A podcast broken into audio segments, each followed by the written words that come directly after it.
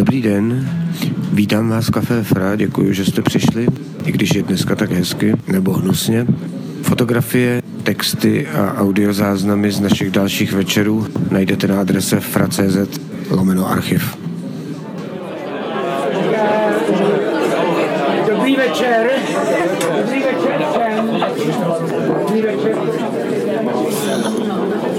Dobrý večer, všechny vás eh, vítám ve Fra, trochu překvapen.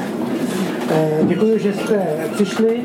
Eh, Dnes je večer knih a autorů a spolupracovníků nakladatelský opus. Jak víte, já když jsem dneska si říkal, že řeknu na úplný začátek o opusu, tak jsem si začal hledat, kdy vyšla, kdy, kdy vyšla první kniha, což jsem věděl, že je Georg Heim.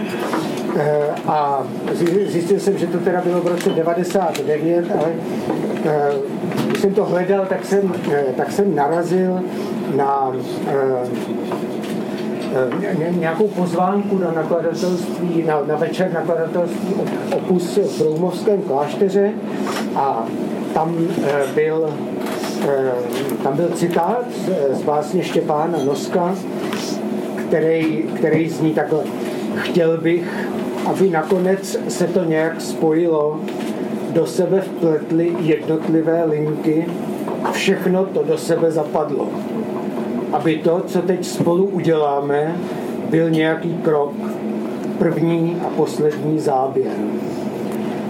Štěpán to tam e, napsal s, s tím, co, proč já to dneska cituju, už to věděl. Mně se zdá, že ty, tyhle verše jsou dobrá nakladatelská strategie a, a, a zdá se mi, že e, ediční profil a, a podoba knih e, nakladatelský opus a e, nevím, třeba jeho prezentace na venek, jak vypadají jeho stránky, tak minimalisticky a celá péče o texty tohle to naplňuje. Tak to jsem si pak říkal, že teda jenom Štěpána takhle zopakuju na začátek. Uh, on to všechno ví a že jako první dneska uh, přivítám Kristýnu Mědílkovou a Jiřího Mědílka, který teda v roce 95 Hajmen začali nakladatelství Opus.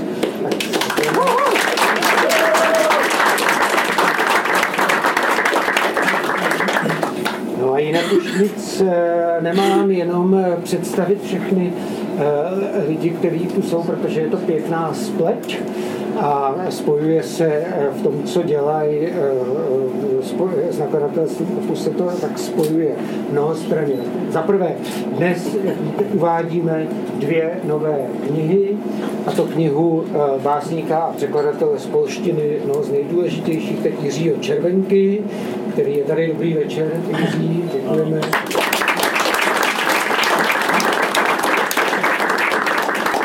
a Karola Mališevského. A Karola Mališevského, to si pak řekneme, je to dvojsbírka, kdy Karol Mališevský překládá verše Jiřího Červenky a Jiří Červenka eh, verše Karola Mališevského. To bude v druhé půlce, bude pauza, tak eh, potom k tomu řekneme eh, víc. To nemáte říkat, pane Červenko, já se ztrácím. tak.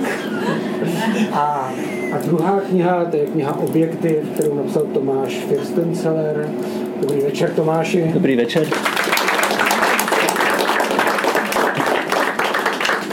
což je, což je debit a tak jako je, teď jsem se našel, tak jako Jiří Červenka je vlastně trochu už teď kmenový básník nakladatelství Opus, Tomáš Firstenceler eh, jako překladatel z anglofonní poezie, už dlouho spolupracuje s nakladatelstvím Opus, překládal eh, básně Justina Conora Conora O'Callaghan. překládal taky Filipa Larkina a třeba Conora O'Callaghan, který tady taky ve byl. Jsem, Máš to dobře.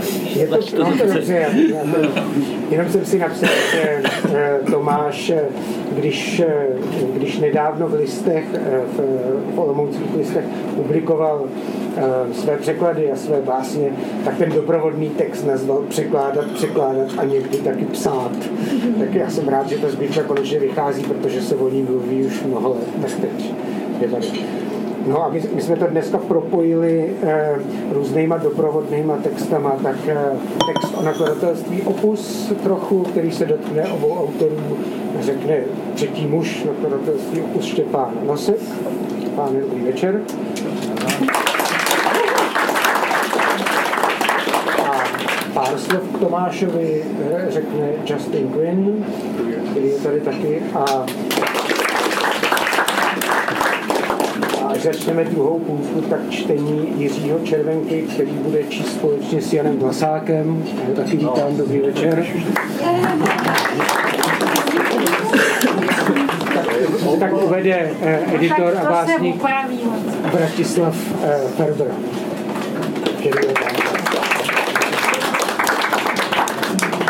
Dobrý, Štěpáne, máš slovo.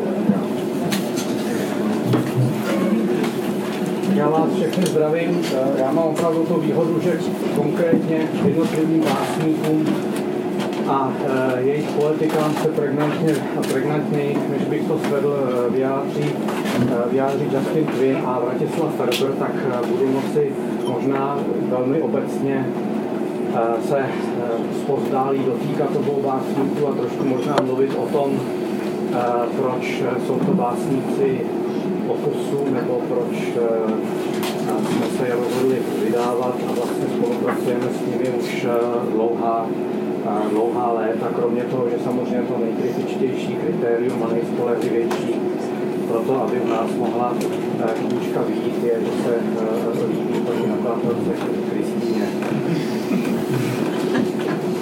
Připadá mi, že nejsilnější básně pro mě byly vždycky ty, ve kterých se dalo pročíst básníkovu nejvlastnějšímu světu. Tušenému, ale rozeznatelnému obrazu světa, který se básníkovi stále otevírá před očima, ke kterému spěje, který občas šťastně nalézá, ale je jim také zrazován, odmítán, před kterým se musí mít na pozoru. Přesto ho má stále na třeteli. Nejen proto si myslím, že se básně, alespoň ty, které bych chtěl číst, dost dobře nesnášejí s módou, oportunismem a chtivostí. Jiří Červenka i Tomáš Wirstenseller jsou básníci, kteří umějí čekat. Samozřejmost, volný dech a sebevědomí jejich veršů pramení z důvěry, kterou chovají ke skutečnosti, svému světu, z důvěry, která v nich slyšitelně rezonuje přes všechnu skepsi, tesk a výčty ztrát. Jsou to přitom básníci, kteří na rozdíl od velké části současné české poezie, té plakátované obzvláště, nespoléhají na bohyni šťastné náhody. Civilní výraz jejich básní, jazyk držený na úzdě, slouží jako účinná profilaxe zbytečnosti i jako prostředek, jak se nevzdalovat sobě. A jak úlevné je přitom, že nikdy, že nikdy toho o sobě neříkají víc, než by nám bylo milo slyšet. Poezie nikoli jako katalog zaměnitelných neuróz, ale opatrné, v dobrém slova smyslu příčetné vyslovení jednoho světa. V nedávno publikovaném eseji básník Jaromír Zelenka říká, že básník by se měl o vznešeném, krásném, dovršeném, o tom, co si pamatujeme z ráje. Aniž bych se chtěl uchylovat k relativizacím, ta věta, která teď a tady musí znít značně provokativně, neříká nic o tom, že je třeba psát výhradně vznešené a krásné básně. Tahle výsada je nám už asi odepřena. Snad spíš mluví o tom, že pořád máme tu naději, že i přes všechnu tu tříšť, úlomky trosky je ještě trochu vidět na původní architekturu. A než se pokoušet obsáhnout celý svět a naráz říci o všem všechno, je někdy smysluplnější znovu klást kámen na kámen. A abych si to chvíli zarecitoval, bych jako formu skryté reklamy ještě upozornil na eh, další knížku, která teď vyšla na nakladatelství Opus a je to eh, výbor z básní Ingeborg Bachmanové. Ta knížka se jmenuje Čára života. Na závěr bych přečetl jednu strofu. S Bohem vy krásná slova, naslibovala jste dost. Proč jste mě opustila? Bylo vám dobře? Uložila jsem vás u jednoho srdce, srdce z kamene. Pracujte tam pro mne. Vytrvejte tam, pracujte tam pro mne na díle. Moc děkuji za pozornost a teď předávám slovo klásníku Tomáši Celovi, který bude číst obětky.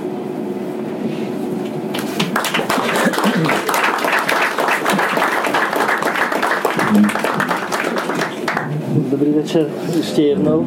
Já vám velice děkuji, že jste přišli v takovém množství. Um, já bych k tomu taky na úvod chtěl říct několik slov k tomu svýmu čtení a k knižce obecně. A teď jsem si vzpomněl, že mi říkal Petr, že musím mluvit nahlas. Takže um, já když jsem, tu, když jsem tu knižku dostal, tak jsem, tak jsem z ní měl ohromnou radost.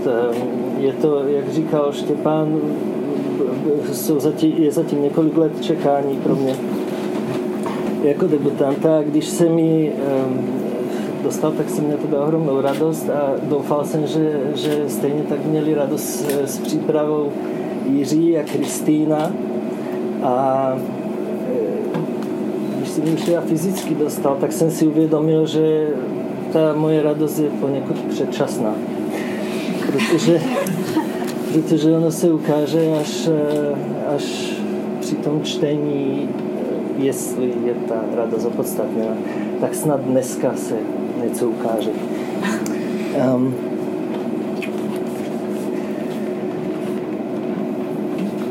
když jsem posílal, jo, ještě jsem chtěl říct tomu jednu věc. Když jsem mi dostal, tak jsem na to koukal, velice se mi líbí ta obálka právě, jak to, jak ji dělá Jiří Nedílek. Um, a nikdy mě to nenapadlo předtím, ale když jsem na to koukal, tak jsem si koukal, tak jsem na to, jak je to napsáno, napsáno v těch kapitálkách, tak jsem si říkal, objekt 4. Mhm. A jak jsem si říkal, ono je to vlastně pro ten debit, debit po 40 je to objekt 4. Takže když jsem ještě rozesílal pozvánky, tak na, tu, na tohle čtení, tak jsem dostal jednu takovou zajímavou odpověď od kamaráda Pavla, který mi říkal, že velice rád přijde a doufá, že to nebude smutné, protože je poslední dobou plačtivý. Takže já bych začal tak nějak nevinně a přečetl dvě písně nevinnosti na úvod. Jsou velice krátké, je to genderově vyvážená báseň. Je nejdříve světluška a po světlušce následuje čmelák. Věková kategorie asi tatáž. Prostě debut.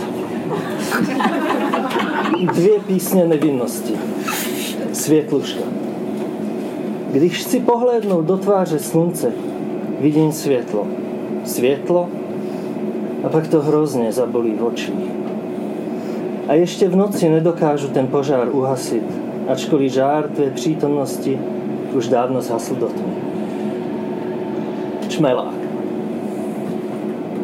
Víš, jak se naporcuje čmelák? Víš, proč všichni lidi mají těla? A kolikrát to máma a kolikrát to táta mámě dělal a modlil se, aby neotehotněla.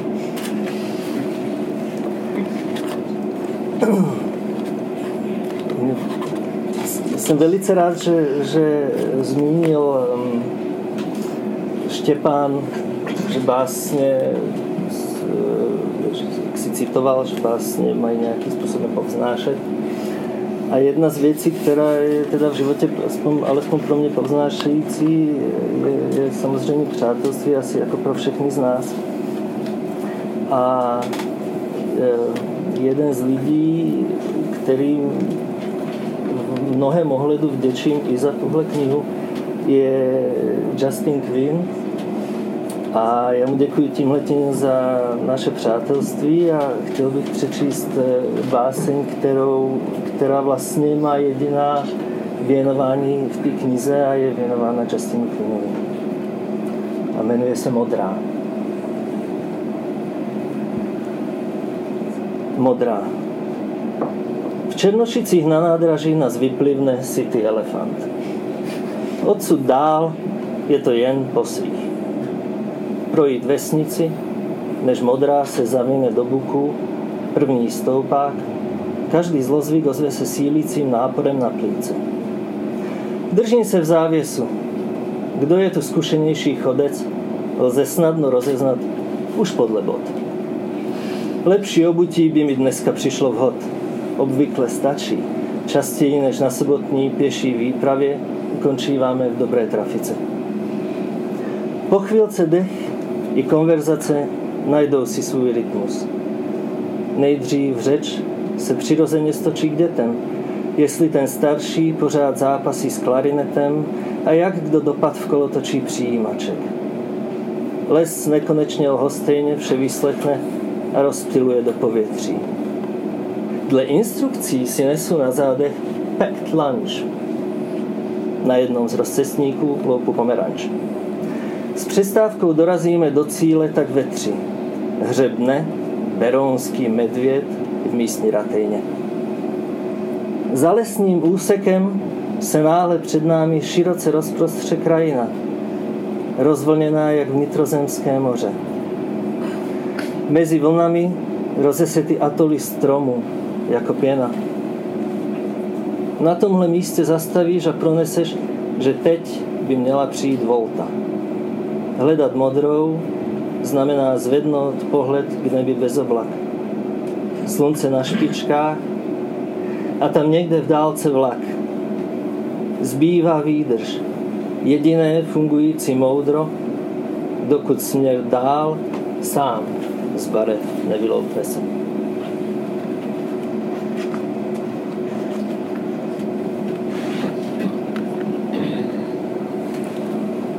Jedna z posledních teplých nocí. Ehm, jedna z posledních teplých nocí odkazuje k, procházce, kterou jsem absolvoval s kamarádem a až na ty letní jsem si uvědomil, že je to, že je to na den výročí 68. Ehm, roku. Jedna z posledních teplých nocí. Sobota. Snad jedna z posledních teplých nocí, kterou tomuhle městu letos vyměřilo deštivé léto. Nejsme sami, kdo má pocit, že nelze zůstat doma. Na letné je čilo. Stezky lemované stromy zaplnil dav turistů a místních. Z kraje stánek s pivem, kam vedou první kroky. Mírné stoupání proti nám proudí siluety dívek. Většinou ladně zavěšených do kluku. Platany rámující, mileneckou skicu. Je škoda nemít koho chytit za ruku. Zrovna teď. V trávě starší pár večeří pizzu. Po chvílce dojdeme na plácek s kivadlem. Za zábradlím, na kterém najdeme si místo, se pohled dolů k řece prudce propadne a odhaluje žlutě osvětlené město. Ve vzduchu hlasy, kouř a disko z výletních lodí plujících na vodě. Nevzhledný pokus o balenou cigaretu. Posledních deset dní do konce prázdnin taky 42 roků, co vojska obsadila tyhle ulice. Vzpomenu si, když najednou ohňostroj protká světlem večerní obrohu. Obraz nasvícen, po znásilnění zapálená bělomorka. Vyhaslé jaro. Zas rok čekat na léto. Jak daleko je odsud k nejzasšímu bodu. Na pláni cirkusové šapito a z ohňostroje nad řekou jen oblak dýmu.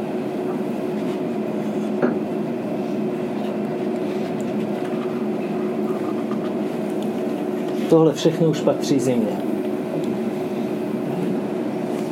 Tohle všechno už patří zimě. I zasněžená pěší zkratka přes dávno opuštěné zahrady. Na holých větvích jinovatka, co si zvláštního. Pár jablek, dosud tak rudých proti bílé, že paměť samovolně vyloudí šum listí v korunách.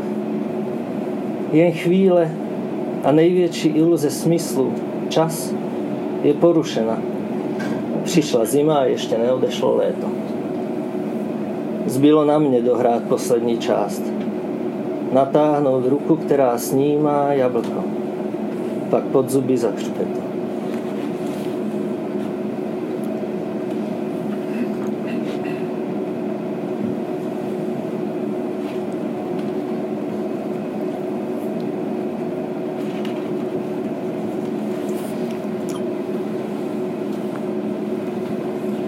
Když jsem se radil s Justinem, eh, jaký věci dnes mám přečíst, tak mi říkal, eh, snaž se to udělat tak, aby, aby tam byly zastoupeny ty polohy, které, v knížce jsou. Jsou tam eh, obsahuje ta kniha, obsahuje, je rozdělená na dvě části. Ta první ta první je, je, je, ta první část obsahuje takové jednotlivé básně. Druhá část obsahuje dva cykly a um, já bych teda přečetl teďka jednu báseň, která je jedna z, z nejranějších v tom, v tom výběru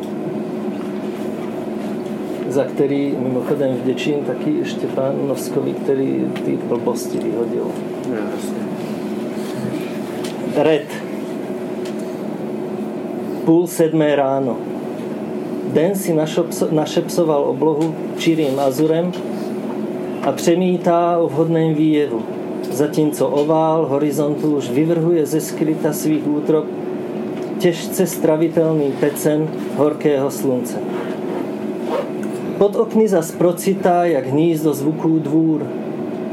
Ven z jeho klece vyletují šum stromů, hlasy, kusy věd i vrkot holubů a aut.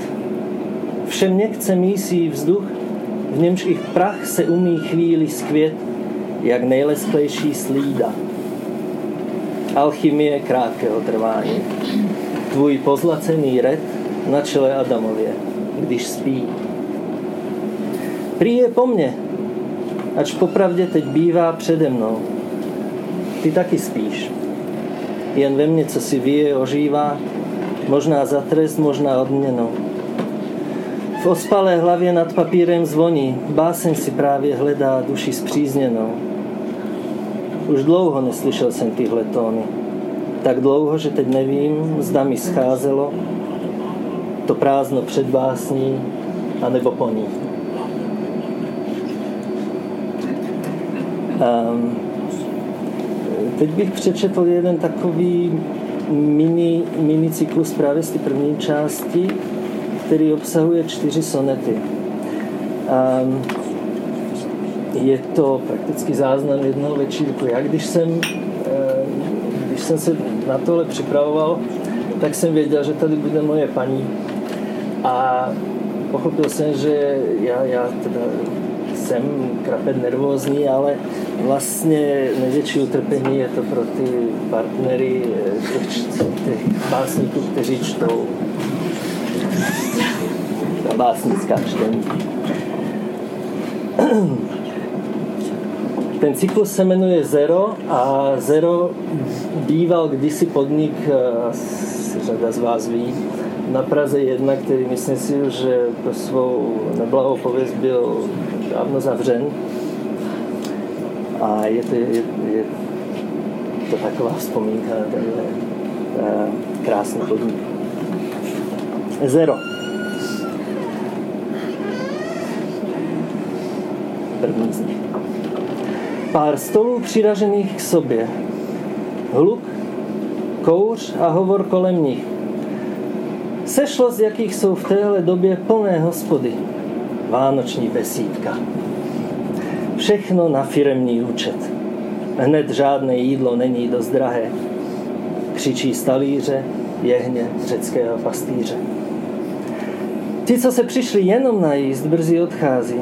Sestava, sestava krystalizuje, přistává další runda, v níž ledy tají. Kam debata se dostane, ukáže kola s Morganem. že přeháním to s kapitány, poznávám, když se domáhám cigarety. Poslední přání, hlesne číšník. Hned padá návrh kam, vyrazit dá se ve dvě v noci. Zároveň dostaví se pocit, že tyhle lidi znám sto let. Venku je zima, sníh a led. Za oknem taxíků se míhá město. Ulice, lampy, most. Někdo vypráví anekdotu. Šmátrám v, kas, v kapse, jestli mi pro tu výpravu stačí hotovost. V zápěti dobýváme se do baru z říše Hádese. Nakloněná až k mému uchu, snad abych slyšel alespoň něco z jejich slov v tomhle luku. Mi mírně přiopilá laň vypráví, jak ji otravuje kancla, který ze šéfů je větší vůl. Mělký monolog pití a rekreačních drog. Z obsahu vnímám pouze ústa. Dal za nimi už vůbec nic. Možná, že dala by si říct.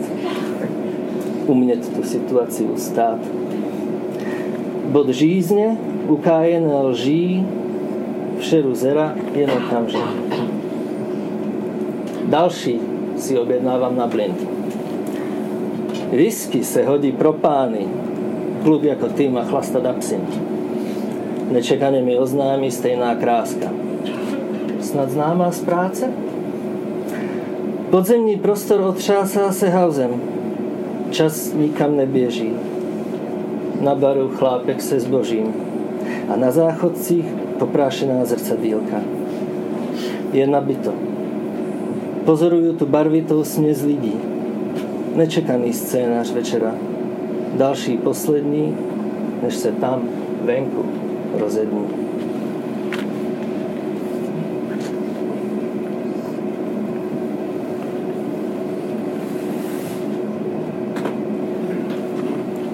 Květná neděle.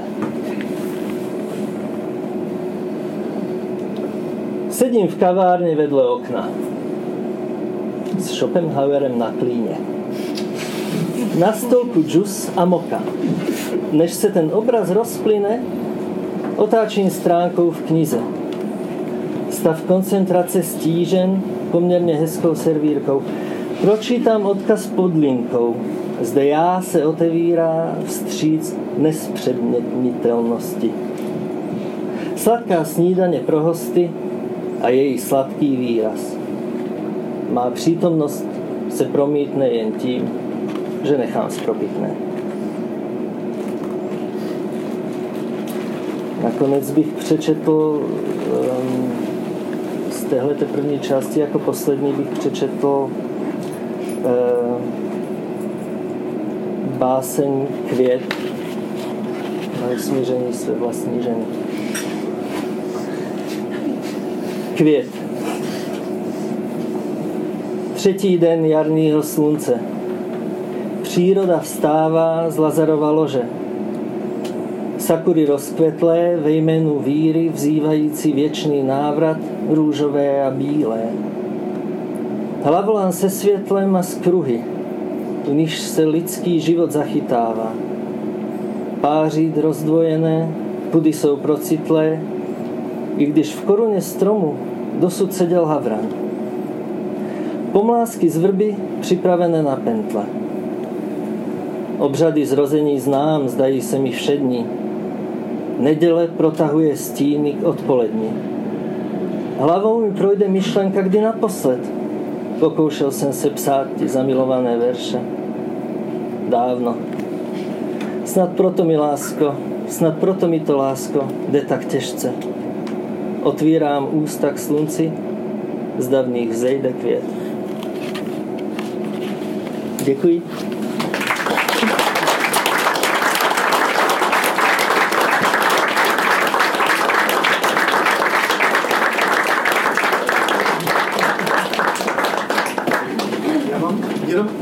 Krátký seznam eh, důvodů, eh, proč mě eh, Tomášovi básně imponují. Um, ale ten seznam by mohl být delší, ale je nás hodně a čas um, první důvod. Jeho básně jsou pravorný. a vytříbený jako formálním, formálním způsobem. Um, Tomáš, já nevím, jestli jste všimli, ale um, Tomáš um, vynikajícím způsobem rýmuje. Um, a, jako, a to je zvláštní, jako, že, že to, to plyne jako řeč, jako normální řeč, ale tam má vždycky na místě má tam ty rýmy. Um, a další důvod je, mám rád jeho básně, protože jsou tak hravý. Um, je to, není nikdy rutinně ironicky. Je na nejvýš duchoplný a já si myslím, že tam je velký rozdíl. Um, a já mám rád taky, že jeho básně jsou něžní občas. Jako, občas jsou drsný a pak jsou něžní. A jako takový ty rozdíly nejsou um, většinou v jednom básníku. Um, jeho básně z, dom, z domácnosti si myslím jsou jako jako z uměleckého styl, stylu eh, neoreálu, eh, který zevrubně zachycují eh, bilancování a smlouvání novodobého manželského života. Ty, jako ty komické momenty a ty vážné momenty. Eh, ale pro úplnost musím opakovat, co řekl Petr Borkovec na začátku, že eh, Tomáš eh, překládal mé básně eh, do češtiny. Eh, takže v této věci můžu být úplně nestrany. Um, ale ještě pro větší úplnost musím konstatovat, že naše spolupráce překročila obvykle meze eh, básník, překladatel. Um, když z jeho reakce, jeho reakce a komentáře k mým básním výrazně ovlivnili um, podobu originálu. Um, opravdu jsem měl dojem, že jsem měl co dočinění um, nejen se překladatelem, ale s básníkem. Um, tak dá se říct, že se stal básníkem, když už v 90. letech začal překládat. Hlavně, jak uh, zmínil Petr, uh, Filipa Larkena, anglického básníka. A taky jsme slyšeli tóny Williama Blakea, který ho nepřekládal. Ještě ne.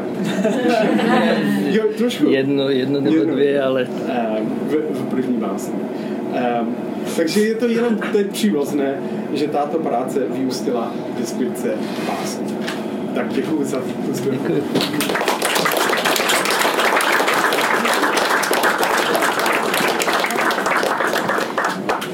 Pokračuju? Dobře. Eh, takže teď, teď já bych ještě přečetl eh, z druhé části knihy. Um, děkuji Justinovi za jeho slova. slova. Já jsem jakoby ve skrze překladatel. Já konec konců překládám svoje vlastní básně ze slovenštiny do češtiny, protože jsem Slovák. Ale žiju tady už dost dlouho, takže si troufám. Um, v roce 2012 vstoupila do, do mého života taková věc, že jsem se přestěhoval za prací do Lucemburska. A tak vlastně se rozdělil um, můj pracovně, pracovní, společenský a soukromý život um, na dvě části. Ten, ten, ten pracovní a společenský probíhá v Lucembursku a ten rodinný probíhá doma samozřejmě.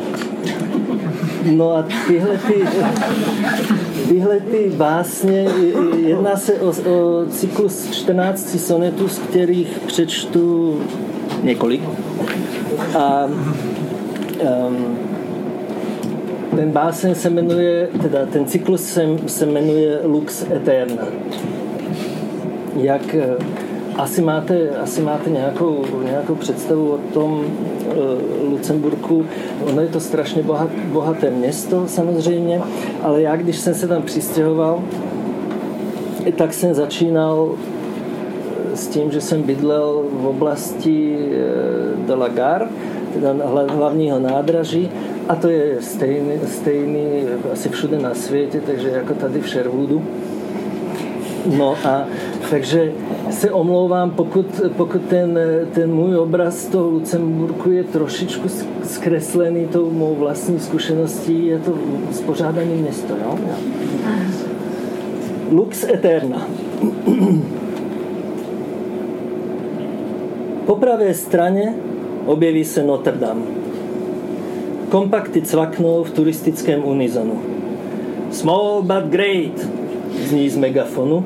Průvodce jenž přesvědčit chce pár starších dam ze států a hrst japonských turistů, že tohle místo není jen zbytečná štace na cestě Evropou. Zoufale těžká práce. Pokud přijeli z Říma nebo Paříže a pokračují do Prahy a do Vídně.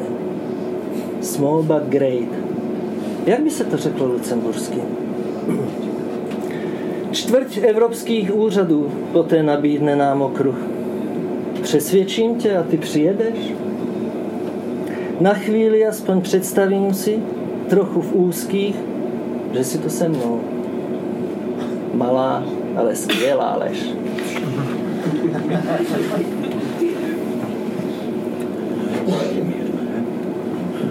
Do téhle čtvrti vyhlídkové autobusy nezajíždějí. Gar Central, výkladní skříň neřestí spořádaného města. Jeho klín roztažený do dvou ulic jimiž se trousí lidské stíny. Strip bary, kašna, ve které se místo drobných zatřpití víčky, víčka od piva. A plácek, jejíž houf Diogenů obývá. Křížem přes něj se satyr na podpacích nese. Hem živě čilí uzavřený mikrokosmos, jenž procházím co nejrychleji, když skrosnou na zádech, směřují k nádraží nezbývá už moc času. Na druhé straně mikroskopu jsou spěch i opak utopený v chladném oku, jako na dně kašny ta víčka od piva.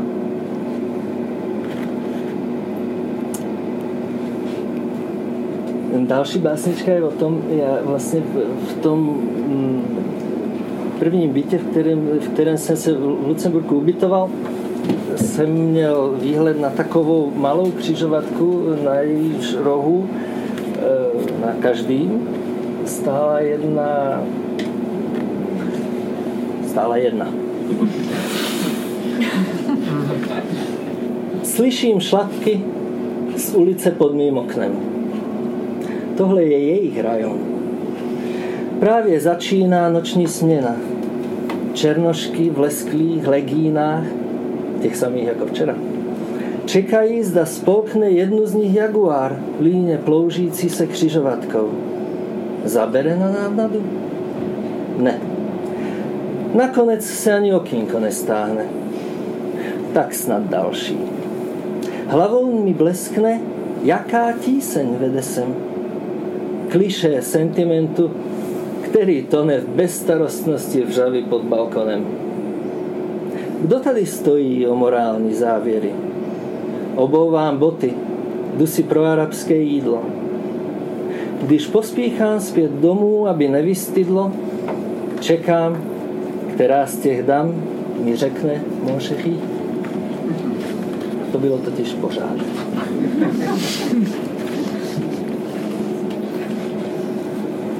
Mapa nočního nebe. Plují oblaka asi tak stejně velká jako tahle díra. Město jež o víkendu letargicky zmírá a v čilém provozuje jenom letiště. Plné lidí prchajících už od čtvrtka vstříc loukostovým destinacím. Do neděle se všichni vrací zpět a mlínek týdne mele od znova. Něco rezervovat na příště.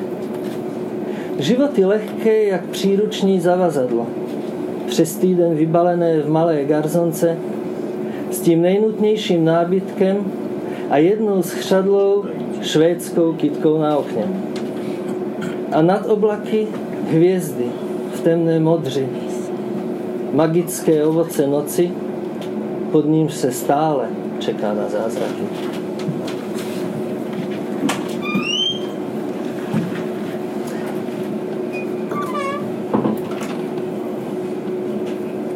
Nečekám trpně, než mi, než mi někdo vyhoví. Mám výchovu, kterou mi dala škola noci. A diplom z Rue de Commerce. Kolik kolem tolik hotelových pokojů. Houby ví o životě, kdo si jen hraje se slovy. Znám všechny chlapy, pruďa se i bez emocí. A hned rozeznám, co kterému kouká z očí. Ti nejhorší cpou místo peněz proslovy. To teprve se holce jako já chce sténat. Jako by noc měla být poučena dnem a každá podobná hned máří Magdaléna. Jestli je tenhle život klecí, pak váš taky. Komu pak záleží na tom, jak dopadne? Všechno je honění. Honění za přízraky.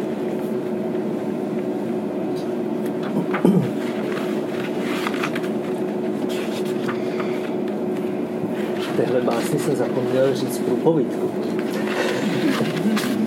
Ta spočívala v tom, že já jsem nejdříve napsal eh, ten eh, sonet, který, když jsem se díval, to jsem měl každodenní výhled, oni děvčata, eh, děv, ona děvčata řvala vždycky tak do tři do rána. A já jsem se na ně takhle díval se zhora, napsal jsem ten jeden sonet a pak, pak se jedno takhle nemohl usnout, jak řvali. A říkal jsem si, no tak jak to asi oni viděli se z dola nahoru. Takže to bylo o tom. Teď bych se přesunul trochu do letního období. Léto leží svázané do slaměných snopů, přímo před našima očima. Možná celý den tudy nikdo nešel. Nad hlavou obří šedivých oblaků. A krávy. Stačí jen párkrát lesknout a oči nás sledují, dokud zas nezmizíme v ohlbí stezky. Na zádech svačinu a pohledy ze suvenýr shopu v nádražní stanici. Projít pod hradem, pak dál krajinou, dokud chůze jako tečna se nedotkne mysli. Zdánlivost nekonečna je teplá jako kravská kůže. Do rtuti noří se okraj, okraj obzoru. Šnek nese Bůh ví kam svůj dům. Další úsek vede lesem. Jako bych někde v dálce slyšel plesknutí. Lucem, eh, jelikož už teda čtu z toho lucemburského eh, cyklu. Lucemburg je zvláštní v tom, že v 6, v 6 večer se zavře všechno. Tam končí život v 6 hodin tím, že se zatáhnou rolety na všech bytech a je vymalováno. Ten, tenhle ten eh, sonet je trochu o tom. V šest, v šest všechna okna zatažena závěsem. Chlad přibrušuje ostří vzduchu. Za kamennou hradbou štán pří, příkopu, nad kterým se klenou oblouky viaduktu. Výhled Tarasen je stromovým, z nějž černé listí zvedne se a stoupá nahoru, až promění se v hejno vran, které tříští se a mizí za ozvěnou krákání. Předobraz zimy je pověšen nade vším jako neodbitná otázka, která drze obrací si mě z každé strany. Pokračuji, aniž bych přesně věděl kam. Padá soumrak. S ním černé peří dorůstá mi. Poslední dům, plovárna ze dřeva a skla, dál krajina. Roztáhnu k letu křídla vrány.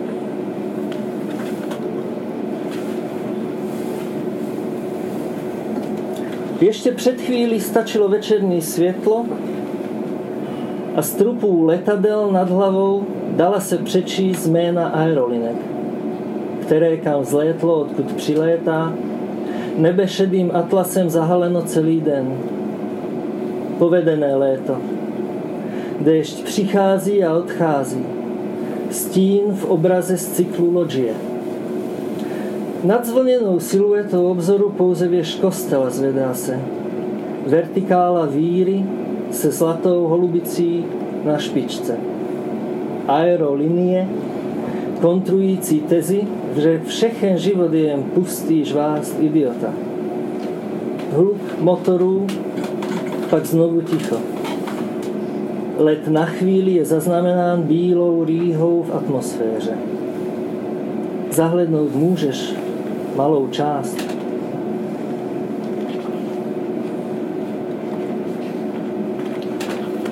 Já jsem se po nějaké době v, to, v tom uh, Lucemburku přestěhoval. Moc jsem si nepomohl, ale trochu přeci jenom.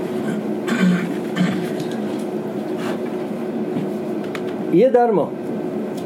Stěhování jsem si polepšil. Před domem tu nestávají prodejné holky, které, které nedali mi v noci spát snad dva roky. Teď z kuchyňského okna vidím zátiší s ulicí a pláckem, kde z nedostatku žil, občas fetuje se, není čas na okolky, stříkačkou do péra. Snad ty nejhorší vzorky flóry a fauny města, prohry v soutěži. O co? O normální život? O vlastní okno s výhledem do ulice? Snad, protože oko z něj může pohlédnout výš, přeskočit horizont, za ním, že vše, co ještě patří budoucnosti. Krátká zastávka, nedělní klid, od náměstí až sem je slyšet, když zazní kostelní zvon.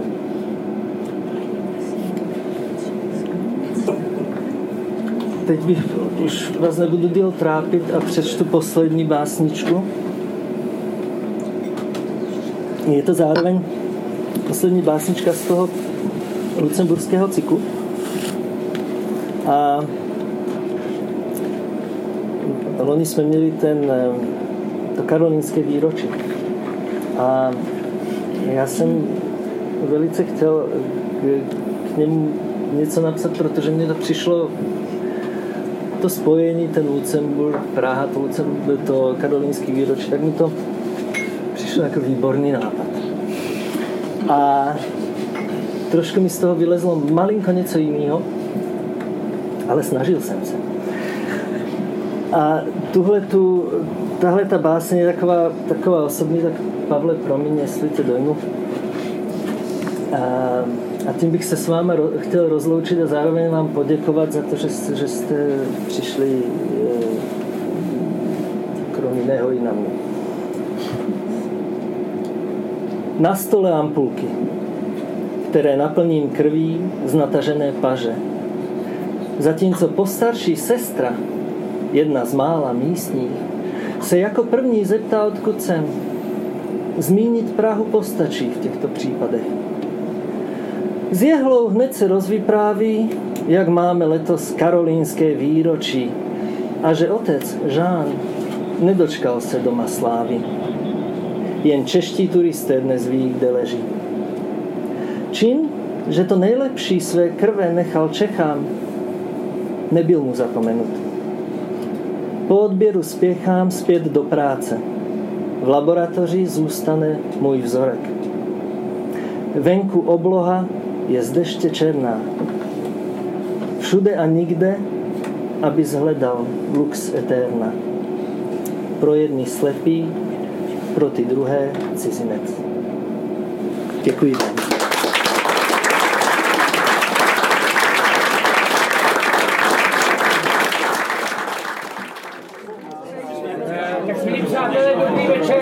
Dobrý večer po druhé.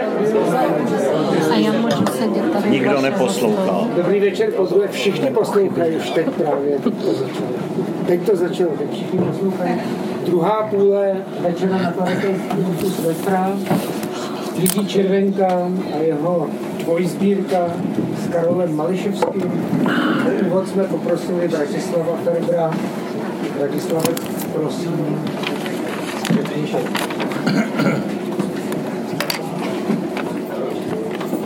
Dámy a pánové, je čas stále či dosud půlen.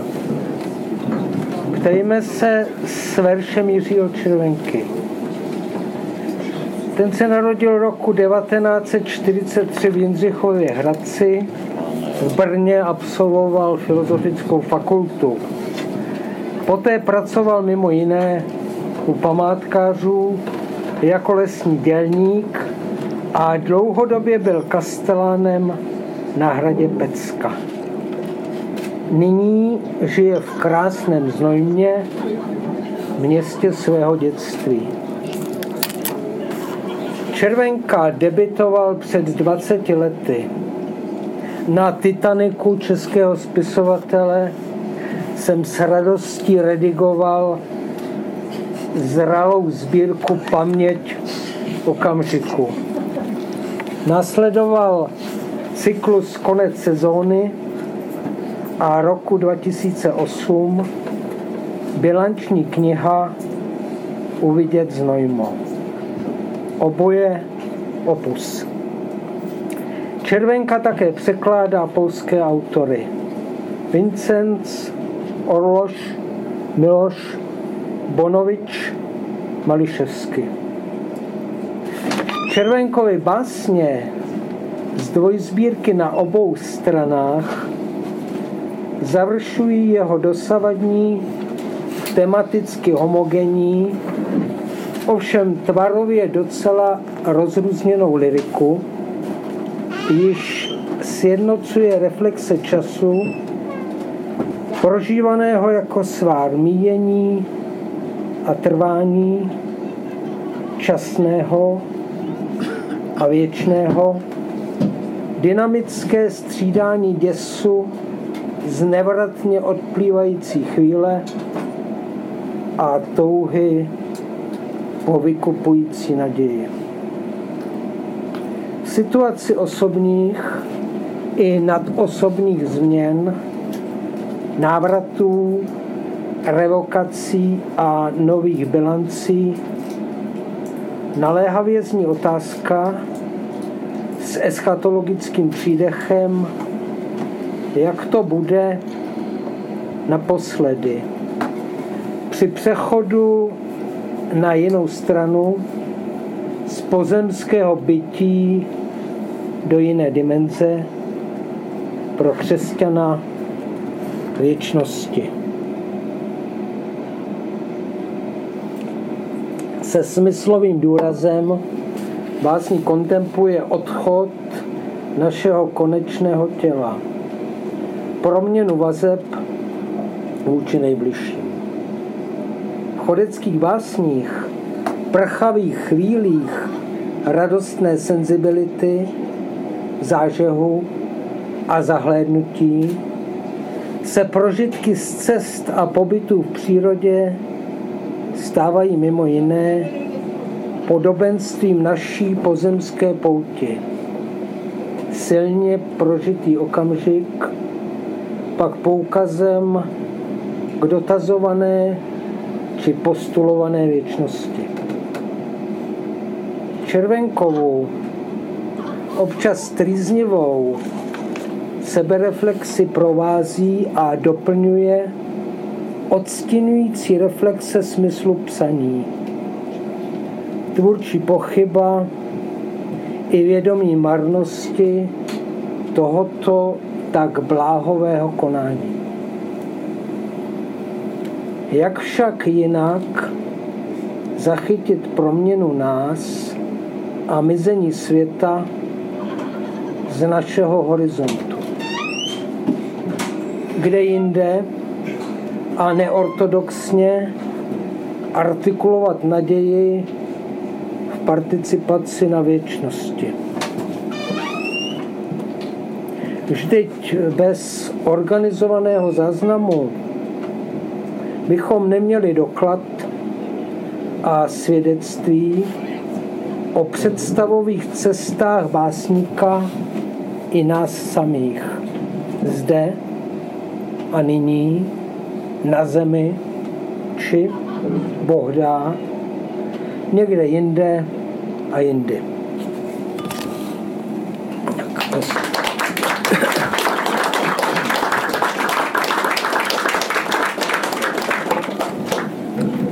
No už dlouho jsem se nezúčastnil takového hezkého večera, jako je tento, aspoň teda co se týče množství lidí, kteří tady přišli teda nejenom na moji poezii, ale i na jiné věci. A jsem rád, e, že ten začátek, ten úvod vždycky mě to překvapí, protože se člověk dozví o sobě takové věci, které snad ani netušil. A nechci říct, že by mě to zaskočilo, ale k tomu bych na úvod ještě řekl, ta předcházející sbírka Uvidět Znojmo, který se Vratislav zmínil, ta byla plná optimismu a očekávání. Znojmo bylo město, kde jsem prožil eh, svoje dětství, potom se rodiče, když mě bylo asi 10 let, se rozvedli, otec zůstal ve Znojmě, já s matkou jsem odešel úplně někam jinam. Bylo to jakoby mojí duši někdo rozříznul na dvě poloviny. E, ta jedna zůstala v tom Znojmě a ta druhá putovala kde si po všech možných koutech e, naší vlasti. No a teď se podařilo už na stará kolena e, prostě v důchodovém věku, potom tatínkovi, který zemřel, tak mě zůstal ve Znojmě byt využít tedy toho, aby ten byt nebyl prázdný, tak jsem se tam jakoby nastěhoval a celá ta sbírka je jakýmsi eh, naplněním eh, toho očekávání, co na mě čeká, čili je to velmi optimistický. Naopak, tahle ta druhá s Karolem Mališevským, ta je trošku skeptická, protože jsem zjistil, že nelze dvakrát vstoupit do téže řeky, že ta minulost, kterou jsem tam prožíval před eh, mnoha lety, už se nikdy nemůže v té podobě vrátit, že tam eh, mohu vidět různé té reálie, které zůstaly, nebo trochu pozměněné zůstaly, ale nikdy už nebude se opakovat ta doba toho dětství, kterou jsem tam prožíval. A e, zároveň zase e, ta skepse vidí e, taky i ty moje vrstevníky, kteří tam žili, spolužáky a tak dále. Polovička už jich je někde v jiné dimenzi prostě zemřeli. Takže je to trošičku pesimistické, skeptické proti tomu proti tomu hm, znojmu, ale zas hm, člověk jako si to nesmí brát tak, hm, tak nějak vážně a musí trošičku toho humoru do toho vložit. Úvodní báseň sobě věnuji. Co tady ještě pohledáváš? Minulost mlčí, zemřela. Je jako dávno stuhlá láva, jak z dětského snu příšera. Co zavedeš, to uchováváš. Střepiny rozmluv, vůně, dopisy. A všech tvých básní marná sláva není teď víc než pastva pro krysy. Co od osudu očekáváš? že naposled tě ještě pohostí, ten ale na počkání víru nerozdává, že nezabloudíš v září věčnosti.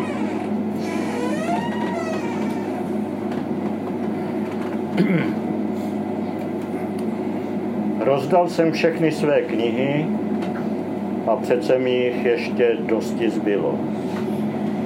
Zapřel jsem všechny své sliby a vše se v pravý opak obrátilo. Proč tedy píšu verše a proč se ptám, když neznám odpověď? Proč věřím smyslům a raduji se s každým květem a listem? Co rozplyne se tento svět v nehybné záři věčnosti?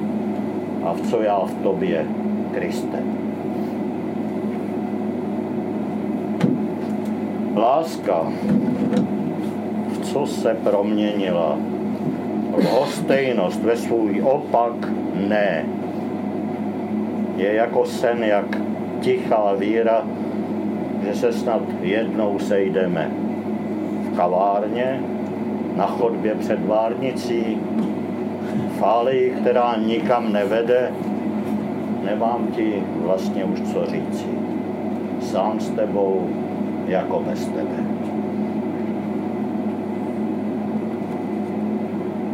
Opět zde, kolik let, nic než marné snění. Co zbude v onom naposled a co propadne se v zapomnění. Most, na něm jsme stáli, odplouvá s létem a my plynem s ním. Mraky jak skály. A je ta naše lété v hlubině temný stín.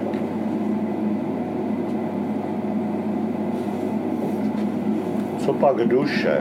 O můj pane, tu vezmeš k sobě, nebo ne.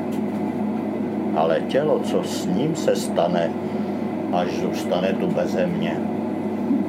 Budou ho vláčet ulicemi, nahé či v rakvi na márách, tak cizí mezi červy v zemi, než rozpadne se v prach. Většinou mladí lidi, neberte si to, tak to je. Vyznání starce.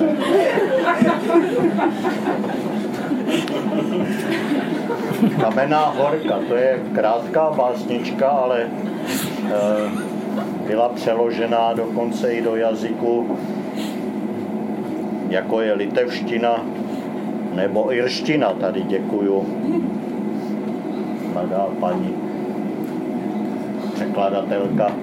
A vidím ji, ano. Děkuji za ten překlad do jirštiny.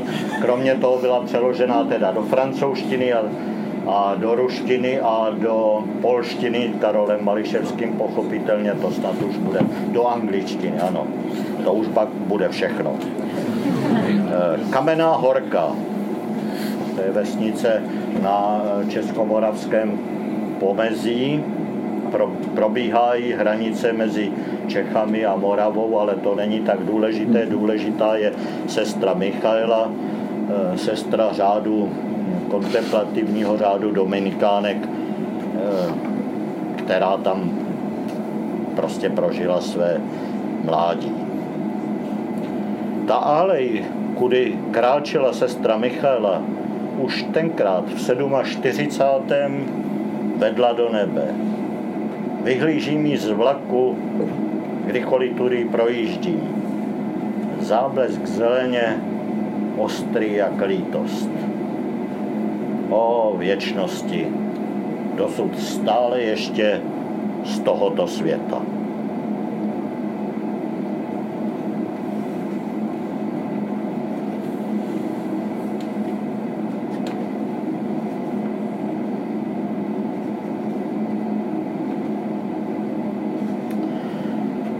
jak píšu, verše brzy ráno lovím jak ryby z hlubiny.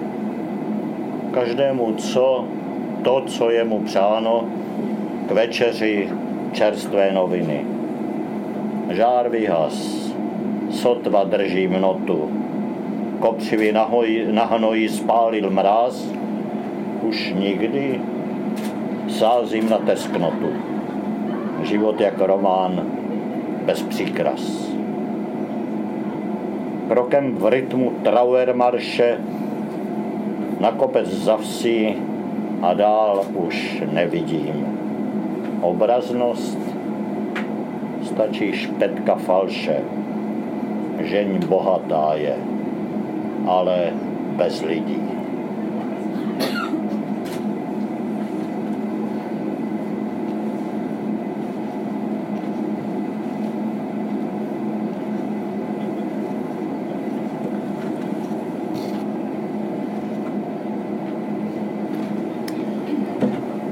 Fanda Bažant z Pecky. Co pak ti to, Fando, stálo za to lézt po tom chatrném žebříku až nahoru? Kdo si dnes ještě vzpomene, kolik vagónů volně ložených jehel si rozvozil po světě v té své kárce? kolik rojů včel si okoval, kolik jahodových pařezů naštípal, kolik králičích kožek vlaje na smutečných stožárech hospod, kolik pouťových labutí něžně sklání šíje do tvých rukou. A když tě pak vynášeli, všichni za rakví kráčeli jen v ponožkách, aby tě nevzbudili. Ale ty se schytil za pařádky těch dvou husí, co si u nás zabíjel před Vánocemi a oni tě vynesli až do nebe.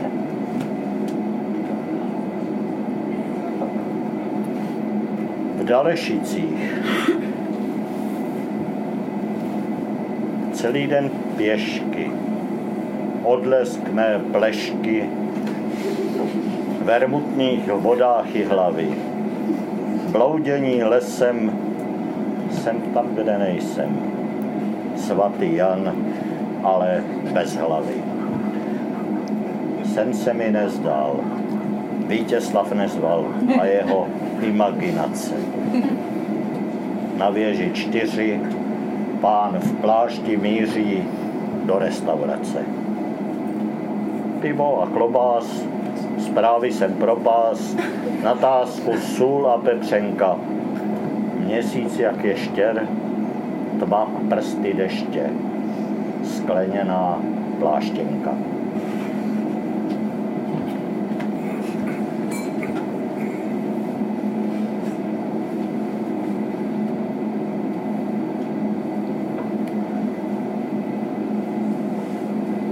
Bláhoví básnici v ústraní, pavoučci lapeni do svých sítí, nikým nehledaní a nikým nezvaní, stišení v skulinách bytí skryti. Samotu básníci vehnaní, slova již nikdy nenapsaná, až sem zní z dálky klekání, komu to zvoní hrana. Prokletí básníci zklamaní, že ani smrt je nedojímá. Tvá gesta už sotva zachrání svět, jež nám mizí před očima. Úžasní básníci všestraní, miláčci božské lobby, úspěchu mastmi mazaní, smuteční světkové doby. Tak to by byly asi tak všechny básně tady, nebo část z nich, jako kterou z té mé e, sbírky, nebo té poloviny té sbírky, nebo vlastně čtvrtiny. A abych učinil zadost tedy svému příteli Karolu Mališevskému, který vlastně má celou tu druhou polovinu těch básní, tak bych přečetl aspoň jeho jednu, ale poměrně dlouhou báseň. Oda na to, co je ženské. S Karolem Mališevským jsme dlouhodobí přátelé. On žije vlastně na druhé straně hranic, to, proto se ta knížka jmenuje Na obou stranách Čili jakoby si představíme tu fiktivní čáru eh, českopolské hranice někde za Broumovem, eh, tak eh, on žije v Nové Rudě, to je asi 10 kilometrů od té fiktivní hranice a já když si žil, teď už ne, ale dlouhá léta jsem vlastně žil na Pecce, čili vlastně jsme byli, kdyby nebyla ta hranice, tak jsme byli oba dva kolegové z jednoho regionu. A eh, je to právě asi dáno tím geniem Loci, že jsme v podstatě eh, se našli jako dva bratři, kteří píšeme tedy každý jinými, i když s přátelenými jazyky. A hm, to přátelství trvá už tedy dlouhou dobu. Přeložili jsme každý tedy eh, jako několik eh, těch vlastně, nebo takové množství těch básní, které by vydalo na několik sbírek. Jemu se podařilo v Polsku vydat jako samostatně moji sbírku. Teď nedávno vyšla vlastně v loňském roce v edici nebo v nakladatelství Jacka Posjedla a naopak zase e, v opusu vyšla už ale před více lety Tenonka jeho sbírečka na cestě. Takže Karol Mališevský, Oda na to, co je ženské. Alžběto, Patricie, Joano, kde bych vás mohl potkat, kde bydlí legendární štěstí, to se světelky v očích, i na balkoně, kde je možné stavět sněhuláka a líbat se přitom bez následků, bez razítka příslušných úředních dopisů, kde se odehrává volba a výběr oboje nepřístojné a náhodné. Patricie, Joano, Alžběto, kde je možné bydlet společně a odpočinout si od dotěrnosti světa a jeho nepříjemných výtek, kde si můžeš půjčit kajak, abys zapomněl odat se plynutí, jež se za dalším ohybem změní v zběsilé rodeo všeho schopných rakví. Ale to nic, Joano, Alžběto, Patricie, kde spatřím v plném světle to, co nás spojuje a zapomenu na to, co nás rozděluje, kde bychom mohli mít ty též reakce, ruměnce, oblé tvary, nechty. A feministické hnutí by bylo naším společným zájmem. A v místní tiskárně bychom vydali humanistické poselství o sedmi výtiscích kde bychom se mohli beztrestně milovat a zapomenout na frontu u zubaře a pořadník na odvoz domovního odpadu. Počítám s tím, že vaše kalhotky, darované v dobrém rozmaru, lehce propašují na onen svět, protože jsem byl vždycky pašerákem pravdy. Tak to je Karol Mališevský, náš kamarád. Eh, tím bych vlastně skončil s touhletou sbírkou a jestli ještě vydržíte několik krátkých básniček, ještě nikde nečtených, nikde nepublikovaných, a vlastně jenom tak eh, bokem napsaných bych vám ještě na závěr přečet. Eh, musím se pochlubit tím, že ač tedy už starý člověk, eh, rád chodím, rád chodím přírodou a každý rok, už po šesté, opakuji trošku se vychloubám, ale prominete mi to. Opakuji už takovou cestu poměrně dlouhou eh, ze Znojma do Pecky. A eh, to je asi 250 kilometrů. Rozděleno to vám přibližně na 10 etap, není to, není to tak zase tak hrozné, čili tak těch přibližně 25 km denně ujít, to by zvládl nejenom každý z vás, ale i mnozí na vozíku. Jako, eh, a, eh, z těch deseti etap, jako, tak eh, ten rytmus té chůze dělá, dělá hodně jako pro to psaní. Eh, tak je několik takových krátkých básniček, kdo znáte eh, jako trošičku nebo dovedete si představit eh, geografii Moravy a Čech, čili vycházím ze Znojma a teď tady bude následovat deset takových krátkých jako sentencí, kudy jsem to vlastně procházel. Můžete si vzpomenout i z literární historie, jako protože tam potkáváme různé, různé básníky, spisovatele i, anebo e, jiné osobnosti e, našeho života. Čili první, advent v nemocnici, protahli mi trubky, v lednu oranicí podali vyšovky. u Šmídova mlína, v pánu smrti dočkal cestou od Černína Jura Katrnoška. To byl můj spolužák, má tam hrobeček jako na hřbitově eh, v Jevišovicích. Druhá. Rokitná rokitním, já jsem mlázím vláčím. V tůni se zatřpití, z lesa divočáci. Dál už po paměti Březinova bysta, kostel bije třetí, umučili Krista. Třetí. Od Březiny k Nezvalovi kráčím polem blátivým. Deml mlčky mezi slovy, přeje marnost mlha dým, u mastníku zahradníček, Libušiným údolím na vlak do Třebíče. Přes 30 Třebíče, jarem pozelené, třpitivý rybníček, kaple u pramene, Uhřínov na hřbitov, nikdo nespomene, modlitba beze slov. Pátá. Měřín. V Krista Pána věřím.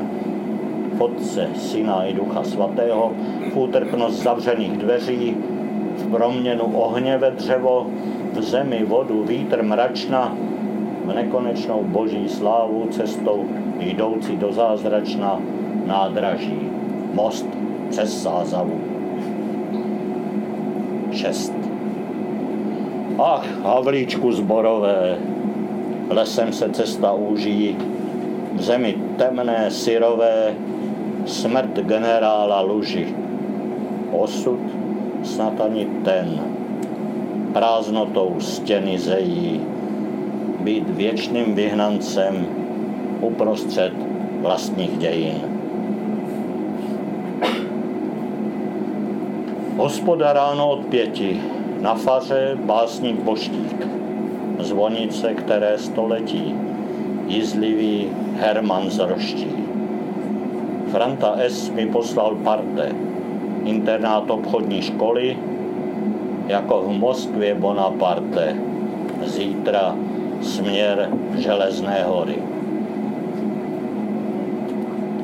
8. Přes chludinku, přes chrudinku vzhůru lesem. Modlitba místo kompasu, na veselce zasmějem se, pivo a s chlebem klobásu, v podole dráha do Šmelcu, městec, zámecká obora, v zajetí milých umělců, chabá náhražka Magora.